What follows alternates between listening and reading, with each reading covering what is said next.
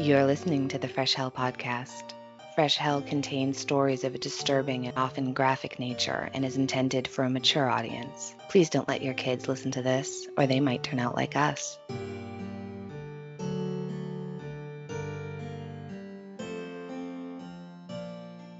Hi there, I'm Regina King, your Eva Queen, and that is my lovely partner.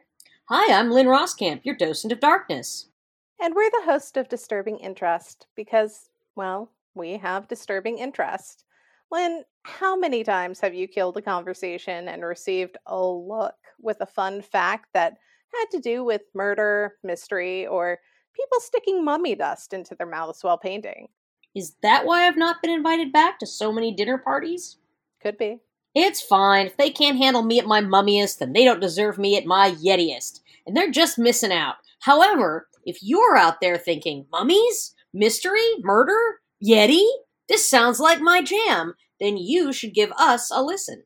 That's right. Disturbing Interest is the Terrible Mysteries, Disturbing Histories podcast that you never knew you needed in your life.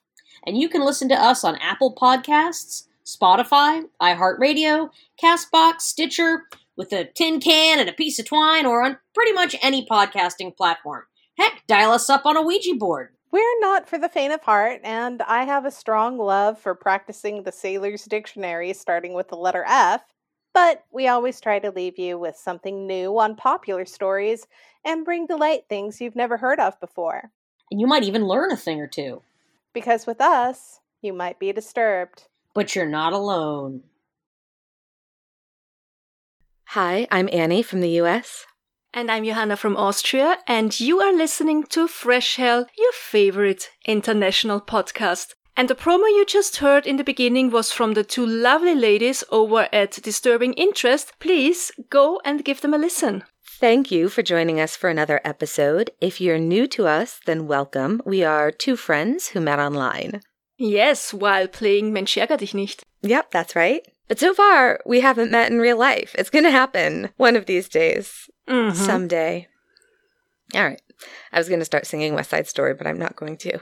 And if you're a regular listener, thank you very much for joining us and supporting us. Every time you listen to one of our episodes, you help us grow further. Every time you leave a rating or review, every time you recommend us to your friends or in your favorite podcasting group, we just really appreciate it so much. And as always, we would love to give a huge shout out to our newest Patreon members, and they are Erin Johnsrud, thank you very much, Erin, and Marquetta Crane, thank you very, very much.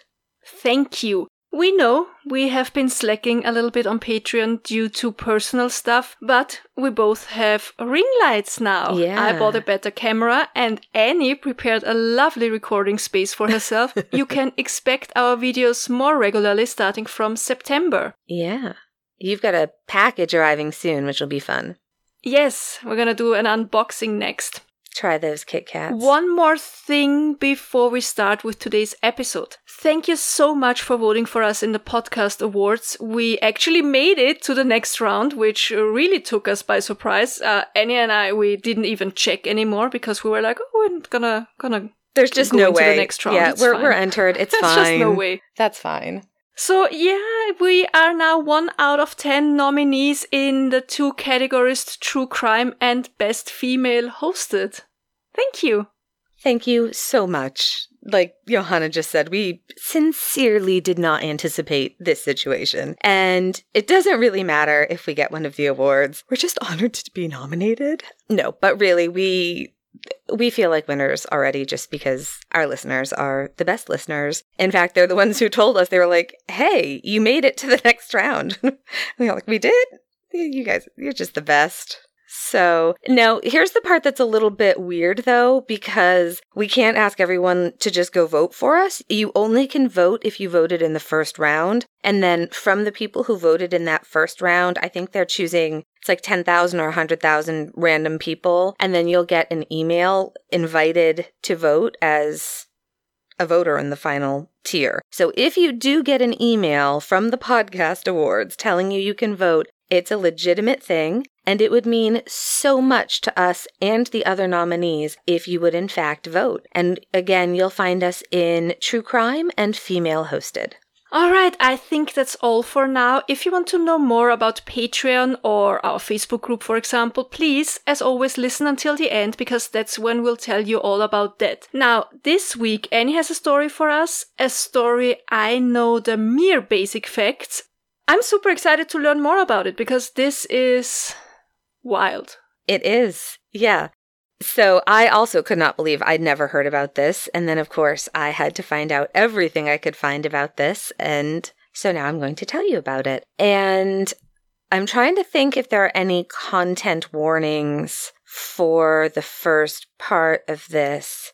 I guess I would just say there's maybe a content warning for claustrophobia, possibly. Or crime against children. Or, yeah, crimes against children, although there are no deaths. So I will tell you that right from this. You can kind of, you know. Okay, so all of this takes place 45 years ago in July 1976 in Chowchilla, California. That's located about 150 miles or 241 kilometers south and east inland from the San Francisco Bay Area. The closest city was Fresno, and that's about 40 minutes away. Can I just say that I love the name Chowchilla when I first heard it? It sounds like an adorable animal. Chow chow, chinchilla mix, Chowchilla. I would get one of those. So cute. So cute. But then I read where the name comes from, and now I kind of see it in a very, very different light. Yeah, so I'm going to pronounce this wrong probably, but it's an anglicized version, I think, of a name that was used for some of the indigenous people of that area. I think they were a very fierce warrior tribe. I think it's more like Chowchilla, but the name translates to murderers for their fierceness in battle. So that's a little Hellion trivia for you. I've only been through Central California once, so my husband has a group of friends who relocated to the San Francisco Bay Area, and they organize a motorcycle trip every other year from there. Sorry, small sidebar, but I think we actually have a lot of motorcycle folks who listen. So it was 2016, and we went out, and my friend Dawn, whose husband was also riding a motorcycle, but Dawn and I rented a car, and we drove from San Francisco to Lake Tahoe. And the area that we're talking about today is further south than Sacramento, but we stopped in Sacramento to meet up with another friend and her amazing little bebe for lunch. And holy hell, it's like the surface of the sun in like an old-timey boardwalk situation. I'm sure I've told you about this before, but we were there in September, not July. If you've never been to California, and listen, I'm not an expert. I have been thrice, and really only to the Bay Area, as far south as Big Sur, and as far east as Tahoe. I do not know very much about California. I'm not an expert, but I can tell you that when you get away from the coast and into the middle of the state, it is very hot and very rural. And it's even more noticeable because, especially in the Bay Area, everybody really sort of lives right on top of each other. But once you sort of get out of the city, between San Francisco and Tahoe, it's just farmland, farmland, prison, farmland, cattle, farmland. We played What Are They Growing, but nobody ever won because I suck at it and I'm still not sure what they were growing. Fun fact, Big Sur, El Chadin lives in Big Sur with his wife. There's some Beach Boys trivia for all of you out there. Yeah, I can't blame him. It is beautiful. The very first time we went out, we just went a few days early because we were out for a friend's wedding. And Paul had been a bunch of times, but I'd never been. And we drove down the Pacific Coast Highway, which is, it's like stunning ocean vistas off to one side, and then the inland side looks like Ireland. It's like these rolling emerald green hills. It's so beautiful. All right, but it's one of these small, close-knit rural farming communities where our story takes place. In 1976, Chowchilla had a population of 4,550 people. I heard it referred to by residents as a cow town that you could travel through in about 30 seconds. It's one of these villages we here say you can't blink because then you're going to miss it if you drive through. I think that's exactly the sort of town this was. The name of the school district was Dairyland. Part of the residents in the town were migrant farmers. And so I wonder whether, during the season when crops would deharvested, whether the population might swell somewhat, but still relatively small town. Most of the people living there had farms or ranches or worked on farms or ranches. The main crops, I believe, were cotton and corn, and of course dairy production was also big.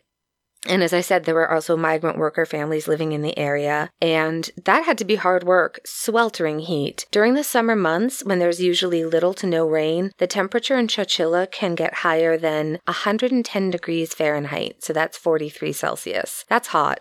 That's hot, yeah. Mm. That's uncomfortably hot. Maybe it would get me to overthink my dislike of air conditioning if I would live there. Probably, yeah, it would. You couldn't peel me away from the air conditioning. It's a nice town, though. It's middle to low class, working people. A lot of the families living there had fled the Dust Bowl during the Depression and gone west. I actually didn't know until I researched this episode that the term, do you know the term okie? Like okie from Finocchi was a whole thing back in the day. Mm-hmm, yeah. It meant a farm worker from Oklahoma, but I didn't know that okie was a slur. So I just thought it meant someone from Oklahoma, but not in a derogatory way. Maybe I should have known better. I'm from a state where we refer to ourselves as massholes, so maybe I'm not the best judge on like what's okay and not, but yeah, learn something new every day. In any case, the people who settled Chowchilla, they weren't especially wealthy, but they were hardworking and they cared a lot about each other. In the summer, the school district offered a summer school program, so kids would have classes in the morning and an outing in the afternoon, and this was a great program. They'd already extended it once that summer. On Thursday, July 15th, it was the second to last day of summer school. After class, the kids in the program had spent the afternoon at the community pool, and they were having so much fun at the pool that if you had to run for the bus still wearing their bathing suits with their little towels wrapped around them, not that the bus driver would have left them. His name was Frank Edward Ray Jr. His friends called him Ed. The children on his bus route called him Edward. He was born on February 26, 1921. He was one of 8 children in nearby La Grande, California. He graduated from Chowchilla High School in 1940, and in the early 1950s, after growing crops and raising cows on his farm, he became a bus driver for the local school district. He had married a lovely woman named Odessa, and they had 2 grown sons of their own. He farmed and worked for the school system, but as his kids grew up, and he had retired, he missed being around kids, and he had too much free time. So he took a job as a school bus driver, which I just love. That's nice. Yeah. I also think it's nice to normalize men who enjoy the company of children. Yes. So important. Do you know what I mean? Yeah. Absolutely. So the kids are getting on the bus at the end of the day, which was 3:45 p.m., and they're getting ready to head out when 14-year-old Mike, also known as Mikey, which is adorable, Marshall, asks if he can get a ride home, and Ed tells him to go ahead and hop on. So Mike wasn't usually at the afternoon portion of summer school. His father was in the rodeo, and Mike also had aspirations to be in the rodeo. And so he generally went to the morning portion of school, which was the classes, and then his mom picked him up and dropped him off, and he was allowed to be home alone until his folks got home from work. And usually he used this time to practice his own, like, roping and riding skills. But, like many teenagers, the day before, rather than practicing for the rodeo, Mike and a friend of his decided to steal a few beers from the fridge, I guess, and his mother came home and found him a little bit drunk. So, yeah, he lost his home alone privileges and was told to get the bus home with the kids for the last couple of days of school. Seems like it was a punishment that he accepted. I think he was like, knew it could have been worse, right? Yeah. But he'd actually never taken the bus before, like home. So he was really happy to recognize Edward as a neighboring farmer and secure a lift back to his place. You don't get the sense that anything was particularly close to anything else, right? Like when you live in a community where it's farms and ranches and things, it's... Yeah. I can picture it. Yeah. The bus sets off, headed back to Chowchilla. The kids are having a great time. They're singing Love Will Keep Us Together and other chart hits. There's hot, dry summer air blowing in through the windows, and it's drying everybody's damp hair and bathing suits. The kids are passing around a petition that they've put together. They're trying to get summer school extended again. You can just sort of feel the hot vinyl under your thighs. You know, it's, I don't know, it just takes me right back. I have to say you just painted a lovely picture. I can see it. I love it. Good. It's especially important because we don't have school buses here, not like in the US. You know, yeah, so this would have been the big, like you see in movies, the big yellow school bus with the vinyl seats, and they still use them. So, yeah, Edward had made a couple of stops, and I think 3 or 4 kids had gotten off the bus. It was a little after 4 p.m. on a country road in Madera County when Ed sees that there is a white van with the hood up blocking the road by a stop sign or an intersection. So he slows down to go around it, and because it's pre-cell phone days, and this is a community where nobody locks their doors and everyone looks out for one another, as he's passing this van, Ed opens the door to the bus, and he calls out asking if they need a lift or a tow truck called. But before he can even get the offer to help out, a man wearing a pair of pantyhose over his head and holding a gun gets on board the bus. He orders Ed at gunpoint to go to the back of the bus, and suddenly there's another man there, also with pantyhose obscuring his face, and he's got a sawed-off shotgun. The grown kids recall the men's faces being really obscured, and their eyes just looked like dark holes in their head, which had to have been terrifying. Creepy. Mm. Yeah, very creepy. According to a 1986 article by Lynn DeWitt for the Chicago Tribune, she explains that when they first boarded the bus, there was a lot of confusion, saying, quote, "At first, the children couldn't comprehend what had happened. Jeffrey Brown, then 12, thought it was a joke and jumped up with his hands in the air, shouting, 'We didn't do it.' One of the men had covered his face with a pair of nylon pantyhose, and the legs hung down at the side of his head comically. 'Are you the Easter Bunny?' little 5-year-old Monica Artery asked him." End quote. Okay, who else is thinking Nicolas Cage in Raising Arizona right now? Oh, I have seen that, but it's been a while. You did? Yeah, I have seen that. I remember liking it, but it's been at least 20 years. I'm due a rewatch, I guess. That whole scene that might seem comical, and Monica's question is one of a complete friendly and innocent little child. But it's actually heartbreaking. It's these little details, you know, that really like... Oof. Yeah. I think the Easter Bunny thing sort of stuck with a lot of people, just how little so many 5-year-olds on this bus. Mm. And the kids report that Edward's voice changed and he was really angry sounding, and that sort of scared him because he was using a tone that he just never used with them, and that sort of made them more afraid. And I really get why they thought this tone of voice was angry, but I'm guessing it actually wasn't angry. Okay, sorry. I have another quick sidebar about the angry voice, which I think was really the scary voice. Also, am I stalling before things get real bad? Maybe. So back in 2012, we did Disney with some UK family, and we took my nephew Ben, who was then 9, to Mickey's Not So Scary Halloween party at Disney World. And so we were on Space Mountain, and the ride broke down when we were at the very top. And at first, it just stopped, you know, suddenly. And then there was one of these, "Please stay in the vehicle. Your ride will begin momentarily." You know, one of these things that just is on repeat every 15 seconds. Just a generic announcements like, "Hey, we know there's a problem." That doesn't make anything better, by the way. No. And we're just sitting in complete darkness. And then more time passes and more time passes. And then the lights come on. And oh, hey, look, we're at the very fucking top of Space Mountain, right before the big first drop. There's a catwalk running to the left of the roller coaster. You can look right down to the warehouse floor, all the way down below you. It's fine. I've got photos I can post for you. But then they make another announcement, and this time it's not automated, and they let us know that there is a problem, and they're going to have to evacuate the ride. And I am terrified of heights. I think you also are not a fan of heights. So I am now literally shaking and terrified. And my nephew, who's behind me, because it's like one person per car, he's 9, and he thinks this is the coolest thing ever, and he is laughing, and he's kind of squirming around like he literally can't wait to get out and onto the catwalk. My fucking head spun around like in The Exorcist, and I just hissed at him like, "Don't you dare move. You sit still or we're going right home. I will give away your candy. We won't go any more parks. Everything will be canceled." And he was like, "Okay, geez, lady." You know, it's like, and I used to think that tone was when my parents were like really angry, but now I know that's the voice of fear.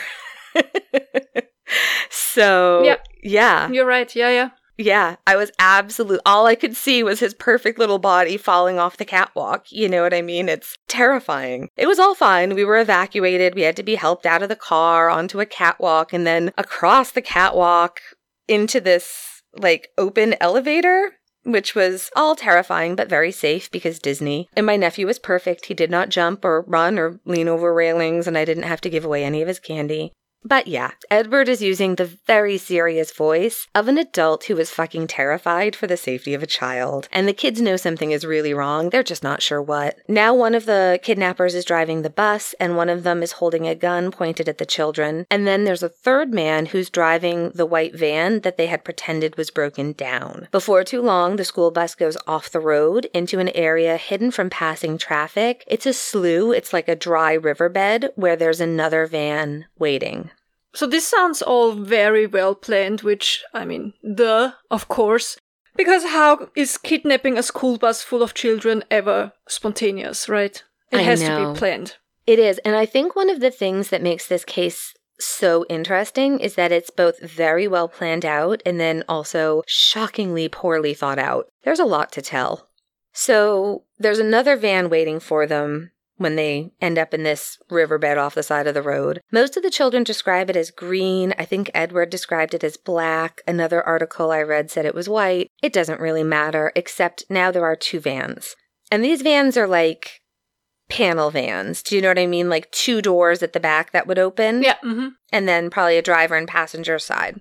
They open the back of the van and they back it right up to the school bus and have the kids hop from the bus to the van so no footprints are left. I'm not sure why they bothered with that detail, but it is what it is. So now they've got both of the vans filled with the 26 children. There are 19 girls and 7 boys plus Edward, making it a total of 27 hostages. Inside the van, there is plywood covering sort of everything. All the seats are removed. The windows are all painted. No one can see in or out. Edward and the children would now spend over 11 hours driving around in the back of these two vans. Over 11 hours. And they had already spent their morning, remember, in summer school classes, then all afternoon playing at a pool on a really hot day. The level of exhaustion they must have had just getting onto the school bus to begin with, never mind the vans, must have been pretty intense.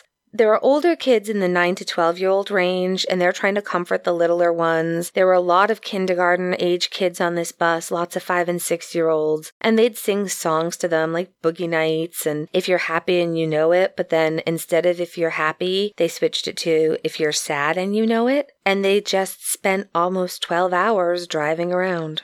Jesus, if you're sad and you know it, it's heartbreaking. I know. That song would really kind of haunt them. We'll talk a little bit more about that one later, but I just can't get over how long they were in these hot, airless vans. And so I don't know if you remember when I did that road trip video for Patreon, a couple of the entries, you know, we were doing about 11-hour days, but that was 11 hours in a very comfortable, air-conditioned car with frequent bathroom breaks, food breaks, stretching breaks. Do you know what I mean? And even then, by the time I get out of that car, we were both ready to just keel over. I cannot imagine how exhausting. No bathroom breaks. And well, I was just going to say, remember how young some of these children were, so obviously there were accidents, but they didn't get any bathroom breaks, so it doesn't matter how old they were. After 11 hours... it's too long. So some of them had soiled themselves. I'm guessing the kidnappers took the opportunity to use the bathroom because they did report that there was at least one stop and that there were gas cans with them and they refueled the vans. So I'm guessing they kind of relieved themselves somewhere when that happened. But apparently the smell of fuel did not help with the car sickness. So apart from soiling themselves, they were vomiting, everybody was sobbing. And the last thing to remember is just how hot I told you this part of California can get. And I'm pretty sure it was like 95 degrees that day. So this is just horrific. Not only are these people trapped in their own filth, but it's dangerously hot and everybody is dehydrated. Horrible. Absolutely horrible. Yep. It's about to get worse, so I think now is a good time for a quick break to talk about today's sponsor, Best Fiends. Best Fiends is the 5-star rated puzzle game that's a perfect companion, and you can download it for free from the Apple App Store or Google Play. You can take Best Fiends with you everywhere. Collect more of your favorite cute characters while you're waiting in line for, well, anything, because you don't need Wi-Fi to play. With over 100 million downloads, more than 5,000 levels, and new quests all the time, the fun never stops. Every time you play, there's something new to experience. Make the most of your downtime and spend time with your favorite fiends this summer. Download Best Fiends on the Apple App Store and Google Play for free today. That's Friends Without the R, Best Fiends. All right, so let's go back to our poor hostages, most of whom are children. So after over 11 hours of driving, the vans come to a stop. And remember, the inside of them is completely boarded up and painted over, so nobody has any idea where they are. They could even be in another state. The first one hauled out of the van is Edward. The kidnappers ask for each person's name, age, address, phone number, and they write this down on a paper bag. I've got a photo of it. And then the kidnappers took an item of clothing from each person, pants, a hat, a shirt, as proof of life. They take Ed's shoes and his pants. Ed was then led to a hole in the ground with a wooden ladder leading down into the darkness. He was given a small flashlight and told to get down the ladder. They had guns on him, so he went. This was repeated 26 more times, and as they approached the hole in the ground, they could see a ladder coming up from it, but they couldn't tell how deep it was or what was waiting for them. Down inside, it was just this pitch black darkness, and one by one, the children were told to go down the ladder. Now, when this is happening, the children that are in the vans, they have no idea what's going on, and they believe that the children are being taken out one by one and killed. And so they are all completely sobbing in the van, they're huddled together. And then the van door would open and the kidnapper would reach in, grab one of the kids, yank them out, and slam the door again. 14-year-old Mike and a 5-year-old girl named Monica, the little girl who thought the man with pantyhose on his face was the Easter Bunny, they were the last two. So there's a 48 Hours episode about this case, and in it, Mike talks about how Monica was so afraid, the little 5-year-old, that he couldn't bring himself to hand her over to the kidnappers. So he said to her everything would be fine and that he was going to go first, but that he then had to pry her tiny hands off of him. And he said that for him, that was actually the hardest part of the ordeal. It's sad. It's terrifying. It makes me kind of angry. Oh, yeah. Yep. All the feels. What can I say? I have a question. So, This is the age range of the children between 14, 15, and 5? Yeah, so Mike Marshall, he is the oldest at 14. Edward is 55, I believe, but Mike Marshall, he is 14 years old. There were a couple of 12-year-olds, but most of them are under 10. Lots of 5- and 6-year-olds. I don't know, I can't believe I only heard about this a few weeks ago. I just never heard of it. Okay. So, meanwhile, around the time the kids are getting moved from the bus into those two vans, parents are starting to worry. But they're not seriously worried yet because, again, it's the 1970s. Maybe the bus had run late. Maybe there had been a flat tire, or worst case, they might have broken down somewhere and are just waiting for help. Ed had actually been known to make repairs on the old school bus with some frequency. But after a little bit, the parents got worried and started calling each other. That's when they found out that a couple of kids in the first few stops on the very beginning of the route had been dropped off as usual, but the other kids, 26 of them, and of course their driver, are nowhere to be found. And now the parents are starting to get worried. So they call the police and the parents just start driving. They're retracing the usual route of the bus and then any possible alternate route, right? Just because anything could have happened, right? There could have been a broken down thing, so they had to go another way, or constantly. I think they expected to find the bus, but there's just nothing. As you said, there were no cell phones, and it was... Right, and there was no... It was normal. Things happened, yeah. Exactly, and at that time, the bus did not have a CB radio of any kind. But they just found nothing. Just nothing. And it was so startling that for a little while, I think everyone was sort of half convinced that maybe UFOs were involved, because how the hell do you explain just a bus vanishing? School buses full of children don't just disappear. No. No. But fortunately, the authorities in this case, they're doing everything right. And they had a pilot searching from the air. And the pilot was able to spot that very yellow school bus just before dark. It was in that riverbed, and it was only about 7 miles from Chowchilla. There had been a really dense thicket of bamboo that was sort of blocking it, so from the road you'd never have seen it. So deputies are at the scene immediately, and they're devastated to find out that the bus is completely empty, but they could tell from the tire tracks that children had been moved off the bus into at least one other vehicle, and there were tire tracks, no footprints. So Sheriff Bates, he calls the governor and the FBI, letting them know he believed that almost 30 of their residents, 26 of them children, had been kidnapped, and he needed their help. The FBI was on their way immediately. Can you even imagine? Your kids are not being dropped off by the school bus in time. You think the bus broke down, or worse, the worst thing that you can imagine, a horrible accident, right? And then hours pass and you slowly realize that someone actually took 26 children and the bus driver. Yeah. At that moment, beyond the possibility of comprehending what's going on. Well, and especially, in the beginning, I mentioned that these were not wealthy people, and there was a reason that I brought that up. Socioeconomic status isn't really always germane to a case, but these were not wealthy people. I'm sure the very idea of a kidnapping for ransom would have been, do you know what I mean? It's like... Yeah, plus 27 people. When do you kidnap 27 people except for airplane kidnapping, hijackings? Yep. I think it was the largest kidnapping at that time in history. We talked about the Gladbeck hostage situation. Yep. But that was different because that was live on TV and it was not a planned thing to kidnap this many people and have them under your control for ransom. This was all part of the plan. It's just, honestly, it's so shocking. There's so much more to tell. It just, hang on to your seat. I think me as a parent, I would have thought horrible things as well. Yes. If you hear that 26 children were taken. Yes.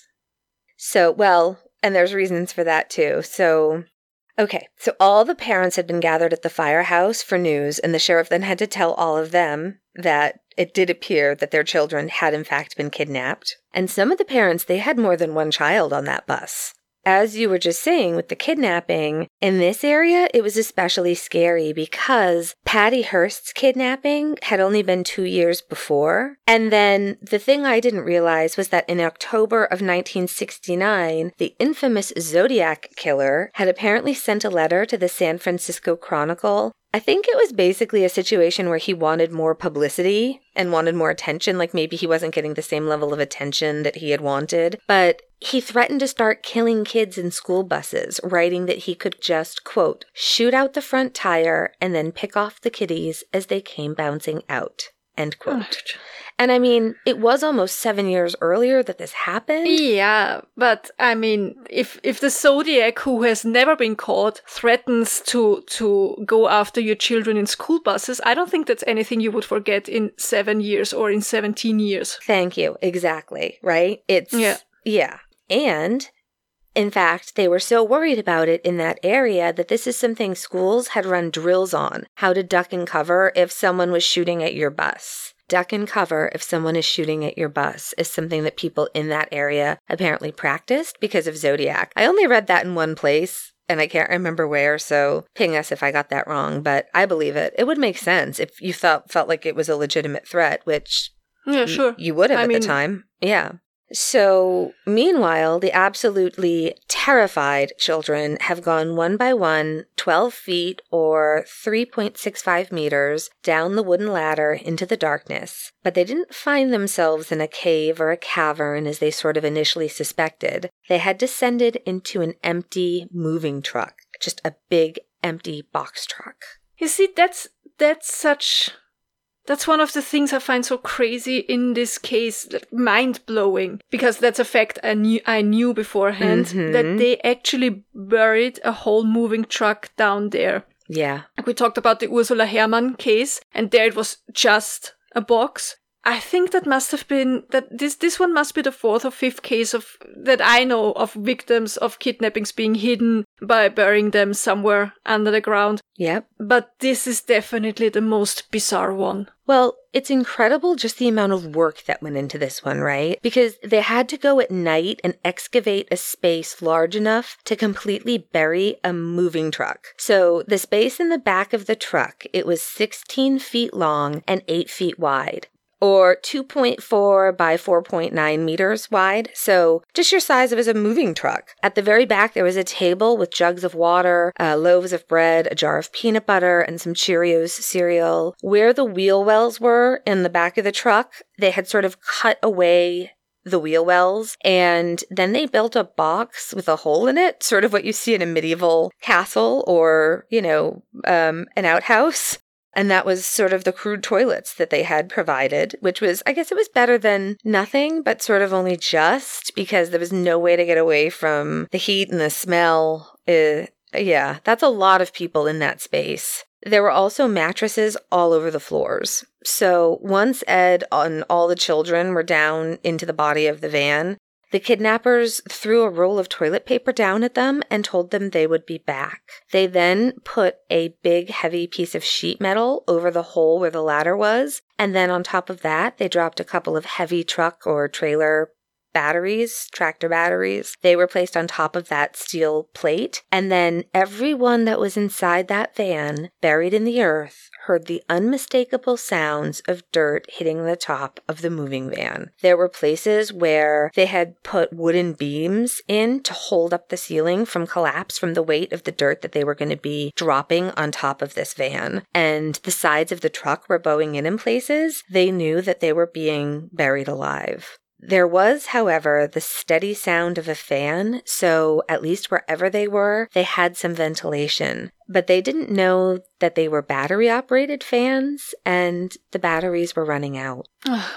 It really reminds me a lot of Ursula Herrmann. I know. I thought of her so often working on this. So they actually were famished. They finished the food pretty quickly, and Ed suggested that they all just take advantage of the mattresses and try to get a little bit of sleep, because at this point, they've been up for well over 24 hours. You know, they are absolutely exhausted, and they try to sleep.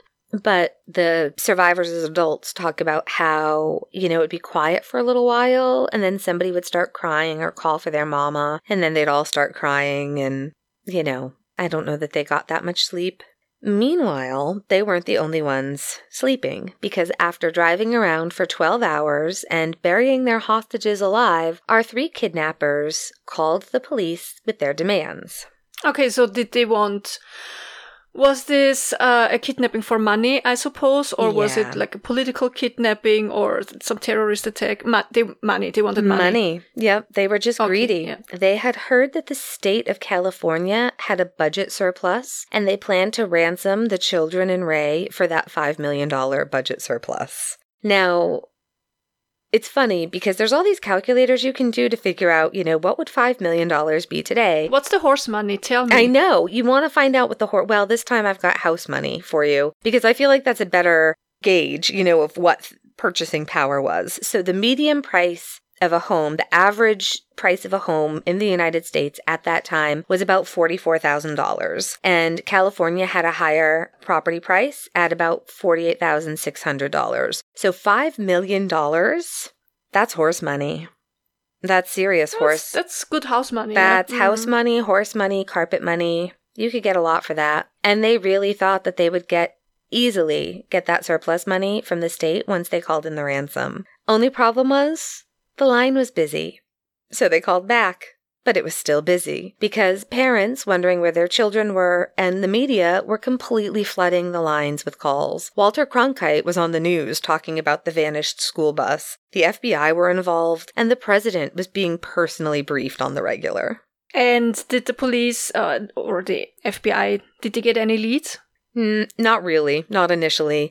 So the police felt like there might have been inspiration. You see this mentioned a lot. There was a book by Hugh Pentecost from 1969, and it was called The Day the Children Vanished. And this book was apparently available at the Chowchilla Library as part of an anthology, an Alfred Hitchcock anthology. And in the story, kidnappers hijack a school bus as a diversion, and while the police are out searching for the children, the bad guys rob the local bank. Turns out that was not the inspiration. It was more the movie Dirty Harry that gave our kidnappers the idea, but they can't call in the ransom, and they are so tired on account of all the kidnapping and burying people. That is thirsty work. It's exhausting. Yeah. It's so, they're so tired. And now they can't get through with their demands. So they just decide to go to sleep for the night. And I think this might be a good place to stop for now. And next week, I'm going to tell you the rest of the story, including the aftermath. That's quite a cliffhanger here you're leaving us with. You know what I'm thinking? We know of many kidnapping cases. Mm-hmm. I personally know a kidnapping victim. I know you do. The husband of a dear friend. Mm-hmm. So we know how horrible this whole ordeal is for the victims, but then also for the families, you know. And now there's this whole school bus full of children and the driver, 27 people, 27... No, you said some are siblings, but more than 20 families. Oh, yeah. And also, I think one of the things that made so many kidnappings fail is that the criminals didn't know how to ensure that their victims stayed alive for a long period of time. I think that sounds stupid now when I say that, but I think that's one of the difficult parts. Yes. As I said, Ursula Herrmann or the Lindbergh baby. Yeah. You have to keep a person hidden, but well-fed, hydrated, healthy enough, but weak enough so that they can't run away. And now you have 27 people you have to control buried in the ground in a moving truck with a battery-driven ventilation system. And if only one tiny thing fails, there are 27 dead people, children, most of them. Yep. And the kids do talk about how every time they moved, so for example, when they had to hop from the school bus to the van, and then when they had to get out of the van and go down the ladder and give them a piece of clothing, all of that, they were at gunpoint on either side. So there was no way to make a break for it because there were the three kidnappers. Of course. Yeah. So, yeah, it's so interesting to me that these kidnappers, they planned so many things way, way, way in advance. But then other things like the names and ages of everyone, they just wrote that down on like a greasy paper bag. Like no one brought a notebook. But was the paper bag supposed to hold the items of clothing they took? No, they were packing those in suitcases. Yep. Aha, this was all, we'll get a little bit more into that next week. But it was a very elaborate ransom call that they could not get through. But they were going to be, I believe they had planned on putting everybody's clothing in these suitcases and delivering those as the proof of life. Like, we're showing you we have all of your children. I thought they put it in the paper bag. That's why it made sense for me when you told me that. But now that... Yeah, no. I think it's like the back of a McDonald's bag or some shit. Yeah, that's what they had at hand. Yeah. Oh, Jesus. This is the thing about these guys. It's like they're... Like, on the one hand, so much of it is done, and we'll talk again more about it, but burying that truck where it was would have taken such a long time. So much sneaking around at night in quarries. Too much, but It's like they focused on not minor details, but they focused so much on some details of that plan, and then other ones they completely never thought about it, or never occurred to them that could be important. Something like that. Yeah. Like with the footprints. Why would you avoid the footprints? It really doesn't matter at that point. You're not hiding the fact that you've kidnapped the kids. Yeah, and you don't hide their identity. Everybody knows who the kids are. Exactly. Yeah, and one of the things that we'll talk about next week is all three of these kidnappers came from very wealthy families. Very wealthy families. And I wonder if there's this issue of, like, maybe being from a family that's that level of wealthy, maybe other people take care of little details in your life. So maybe you're a big picture person. You're not great at details. Yeah. Do you know what I mean? And I'm sure they felt so smart. And so privileged. They deserved that money. I can't wait to tell you the rest of this. It's got a happy, no one dies. Don't worry. It's going to be all right, everyone. Don't panic between now and next week. So, do you have something good? Yes, I do. My something good is actually twofold. So, first of all, my husband came home on vacation. I just took him to the airport today. He had been here with us for the last 12 days, and it was super short notice because I actually thought he might be able to come home mid-August. Earliest, if we're lucky. But on 21st of July, he told me that I should try to get him a flight for end of July because he can take 12 days off. And it was so lovely. It was so relaxing. I loved having him home. I'm so glad. He hadn't been here for, let me think, how long hasn't he been here for? I think 3.5 months, something like that. Do you remember? It's been a while. Yeah. And the last time he was here, he did spend most of the time building our fence, which was very important because of the dogs, you know it. Yes, it's the first thing we did, yep. Yeah. But this time we barely did anything for the house. We mostly relaxed. We went out to eat for the first time in almost 1.5 years. And it was so great. We went for ramen. It was so good. We had friends over for lunch. I made roasted lemon chicken. The only thing that Philip did for the house, he was digging 3 holes for some plants for me. I planted honeysuckle and a magnolia. Nice. And he did put the paving stones back in that he had to remove when he did build the fence. Oh, awesome. Yeah. That was all. Yay. And I said my something good is twofold because the second part is you, Annie. Nope. Because I'm so thankful that you did take on all of the workload for the last 2 weeks, even though it was really short notice.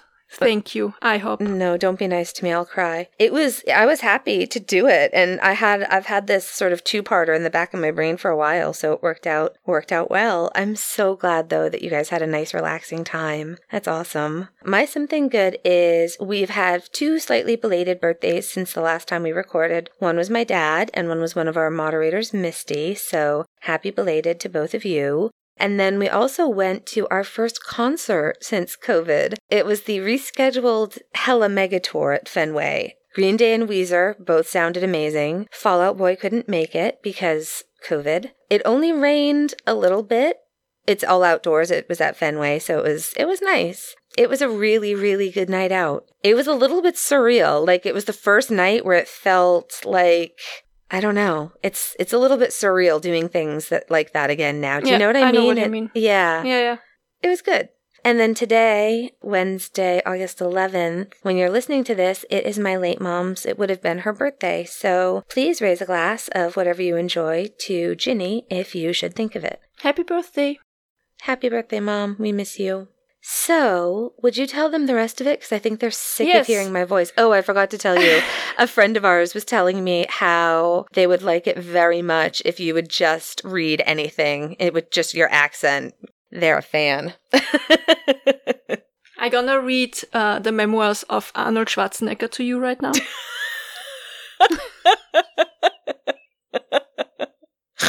All right, guys. He should call you for books on tape. If you're interested in our Patreon, as we said, don't be mad at us. We've been slacking a little bit, but we're working on it. We're working hard on it. Not yet, but next week.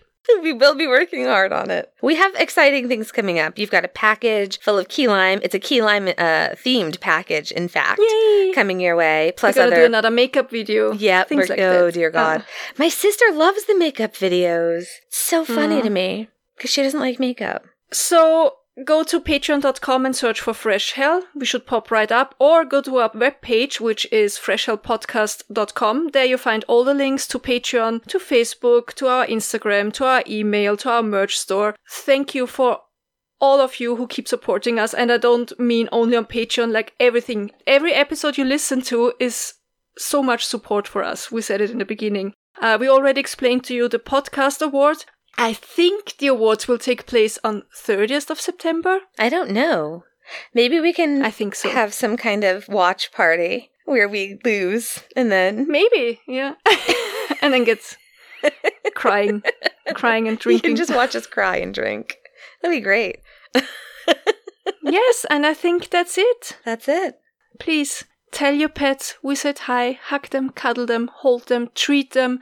The best way possible because they deserve it. That's right. Even if they're ugly. Even if they're ugly, especially the ugly ones. I really like an ugly pet. I love the ugly dog contest. Do you get that in Austria? It's international, or is it an American thing? I think we have, not in Austria, but a European ugly dog contest. It's possible. I want every single one of them with all their missing teeth and their tongues hanging out and patchy fur. Yeah. I feel like that's how I look. Like that they look how I feel. Jesus, Annie. I love them. I love them so much. Please be kind to your fellow human beings. Give them the benefit of the doubt if possible. People are stupid, but they're not all mean. No. Not as individuals, at least. Yeah. Yeah. And that's it, folks. That's all. And until next week, if you are going through hell, keep going. Tschüss. Bye.